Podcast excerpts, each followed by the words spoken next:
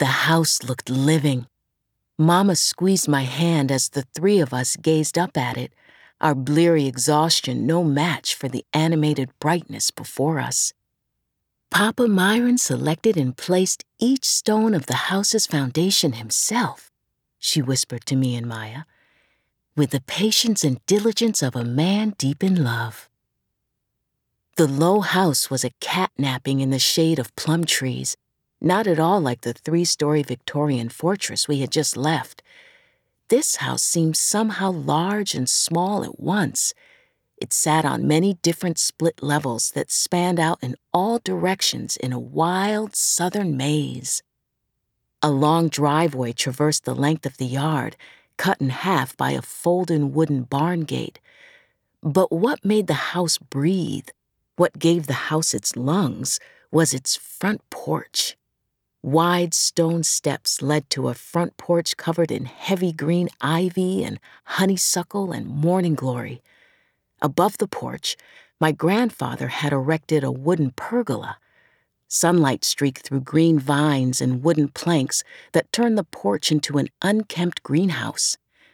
The honeysuckle drew hummingbirds the size of baseballs they fluttered atop the canopy in shades of indigo and emerald and burgundy. I could see cats on the porch, a dozen of them, maybe, an impossible number, except for what a quick count told me. Some slept in heaps that looked softer than down, while others sat atop the green canopy, paws swiping at the birds. Bees as big as hands buzzed about, pollinating the morning glories giving the yard a feeling that the green expanse itself was alive and humming and moving. The butterflies are what solidified my fascination. Small and periwinkle blue, they danced within the canopy.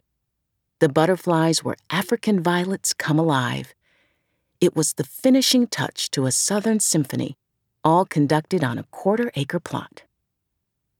Not now, Joan, Mama said, sighing. I had out my pocket sketchbook, was already fumbling for the piece of charcoal somewhere in the many pockets of my Levi overalls. My larger sketchbook, my blank canvases the size of teacups, my brushes and inks and oils were all packed tight in the car. But my smaller sketchbook I kept on me at all times, everywhere I went. I wanted to capture the life of the front porch, imprinted in my notebook and in my memory.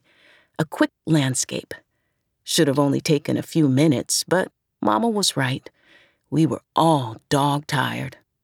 Even Wolf, who had slept most of the journey.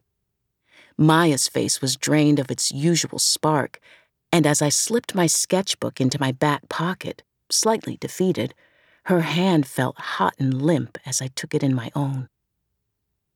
Maya, Mama, and I walked up the wide stone front steps hand in hand. My memories of staying here felt vague and far away. I'd been only three years old, and it felt like a lifetime ago. But now I remembered sitting on the porch and pouring milk for the cats. I remembered Mama cautioning me not to spill, though I usually did anyway. Her laughter, too, the sound of it, like the seashell chimes coming from inside the house while I played with the cats, echoed in my mind from years ago. And the door, I remembered that. It was a massive beast. A gilded lion's head with a gold hoop in its snout was mounted on a wood door painted corn yellow.